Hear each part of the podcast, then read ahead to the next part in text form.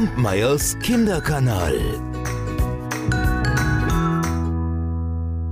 Wir bleiben noch ein bisschen bei den tierischen Geschichten. Letzte Woche habe ich euch von einem Pfau erzählt. Heute gibt es ein Märchen mit einem Hasen. Und diese Geschichte, die ist so alt, da weiß niemand ganz genau, woher sie kommt. Sie wird in Europa erzählt und in Indien, in Afrika, in Südamerika und auch in Nordamerika kann man sie hören.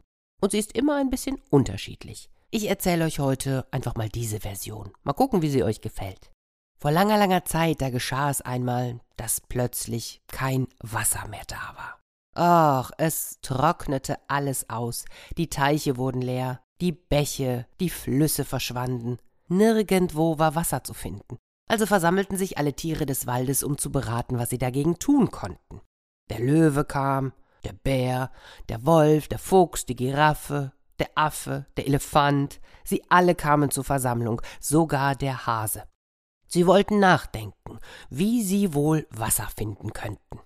Tja, und so dachten sie und dachten und dachten noch ein bisschen länger, und schließlich beschlossen sie, einen Brunnenschacht zu graben. Jedes Tier sagte seine Hilfe zu, außer der Hase. Ach, der war immer schon ein bisschen, hm, ich möchte mal sagen, bequem gewesen. Er behauptete, er sei viel zu müde zum Graben. Da sagten die anderen Tiere, gut, Hase, wenn du nicht helfen willst, dann, dann kriegst du auch keinen Tropfen Wasser, wenn wir welches finden. Aber der Hase, der lachte innerlich nur darüber sagte aber ganz liebenswürdig zu den anderen, das macht nichts, grabt ihr nur den Brunnenschacht, ich werd meinen Teil Wasser schon bekommen. Und dann fingen die Tiere an. Und sie gruben und sie gruben und sie arbeiteten sehr hart. Bald hatten sie einen tiefen, tiefen Schacht gegraben und stießen tatsächlich auf Wasser. Oh, was für eine Freude. Nun tranken sie alle, bis sie satt waren. Und dann gingen sie zurück in ihre Höhlen und ihre Nester oder wo sie sonst noch so wohnten. Gleich am nächsten Morgen, da kamen sie wieder, um zu trinken. Doch was fanden sie? Die Fußspuren des Hasen im Schlamm. Aha, jetzt wussten sie, dass er in der Nacht gekommen war, um Wasser zu trinken. Und sie überlegten, wie sie diesen faulen Hasen daran hindern könnten. Sie redeten und redeten und redeten, und schließlich kamen sie auf den Gedanken, dass irgendjemand von ihnen den Brunnen bewachen müsse. Tja, aber wer? Niemand wollte bis schließlich der Bär sich erbarmte. Na gut, ich werde den Brunnen in der ersten Nacht bewachen. Geht ihr nur schlafen, ich werde dem kleinen alten Hasen schon zeigen, dass er kein Wasser bekommt, solange ich hier in der Gegend bin. Und so gingen die Tiere heim, um zu schlafen, und der Bär ließ sich neben dem Brunnen nieder. Es dauerte gar nicht lang, da kam der Hase aus dem Dickicht. Und als er sah, dass der Bär den Brunnen bewachte, hm, da blieb er zunächst stehen und überlegte. Doch es dauerte nicht lang, da begann er zu singen. Und er sang so wunderschön.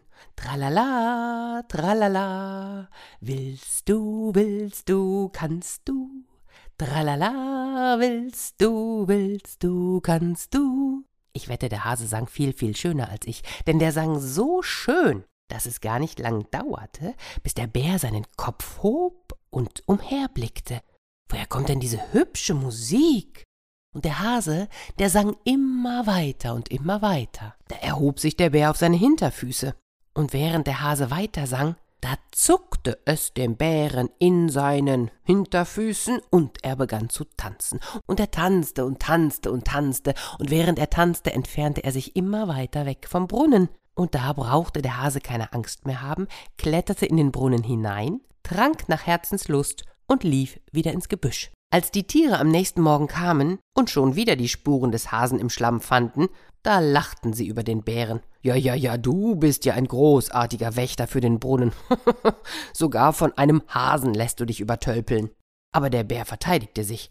Der Hase, der hat da gar nichts mehr zu tun.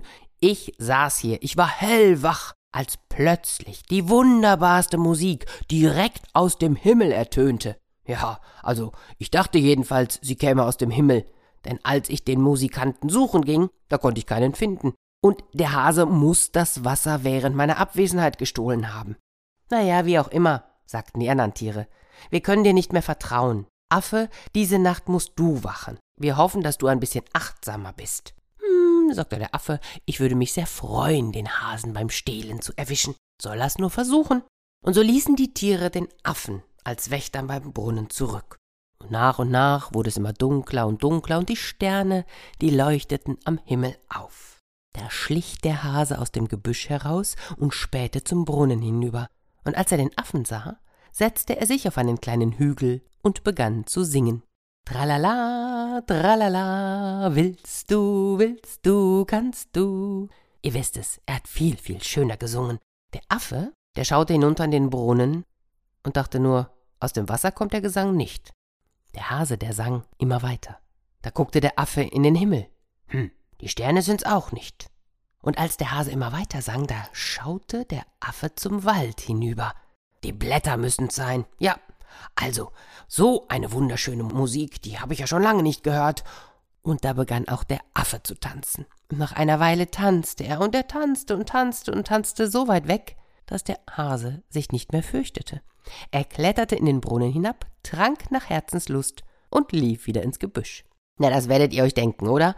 Am nächsten Morgen, als die Tiere kamen, da lachten sie laut über den Affen. Och, Affe, du bist ja genauso dumm wie der Bär. Keiner von euch beiden schafft es, den Hasen zu überlisten. Das gibt's doch nicht. Nein, nein, nein, nein, nein, nein, nein, sagte der Affe. Der Hase war nicht schuld. Nein.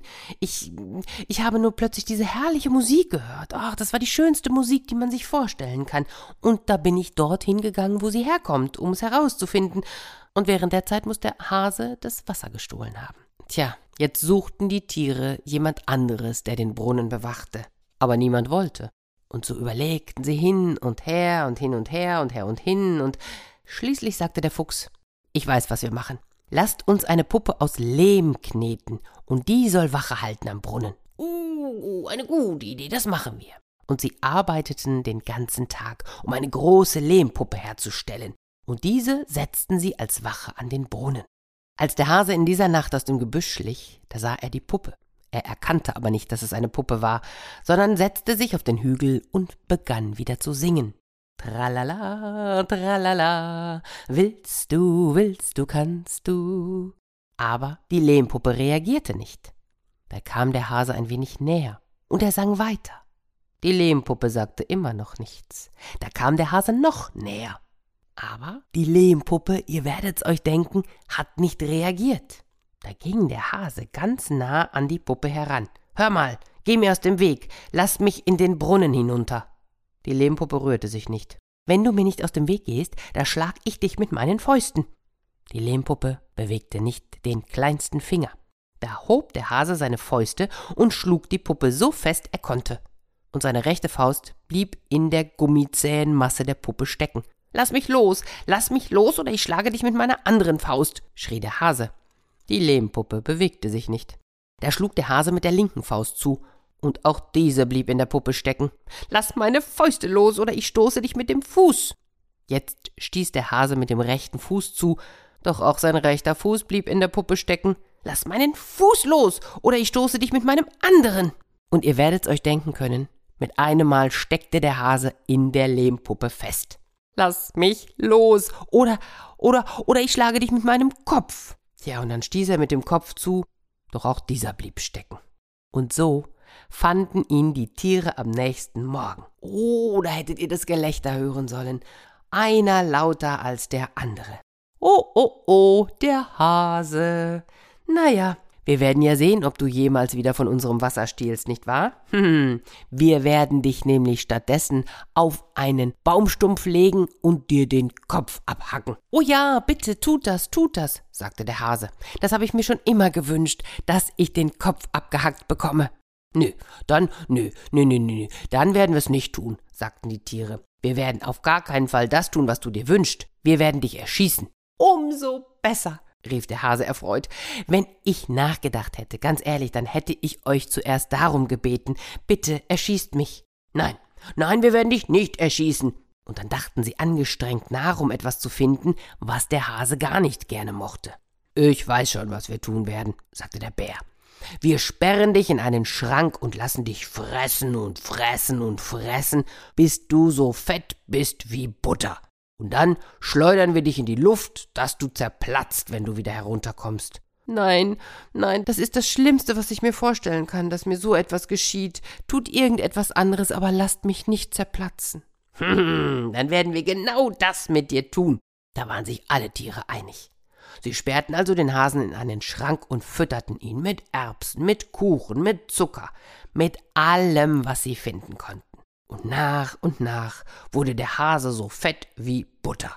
Da schleppten ihn die Tiere hinaus auf einen Hügel, der Löwe nahm ihn bei einer Pfote, der Fuchs bei einer zweiten, der Bär bei einer dritten, der Affe bei der vierten, und dann schwangen sie ihn hin und her und riefen eins, zwei, drei und warfen ihn hoch in die Luft. Nun war aber der Hase ja so fett geworden, dass er, als er herunterfiel, wie ein Ball vom Boden abprallte. Da flog er noch mal einen halben Meter hoch in die Luft und kam dann herunter, landete auf allen Vieren und zeigte den anderen Tieren eine lange Nase. Mein Name ist Hase, fangt mich doch, wenn ihr könnt. Und er lief zurück ins Gebüsch. Und da lebt er wahrscheinlich heute noch. Kampmeyers Kinderkanal.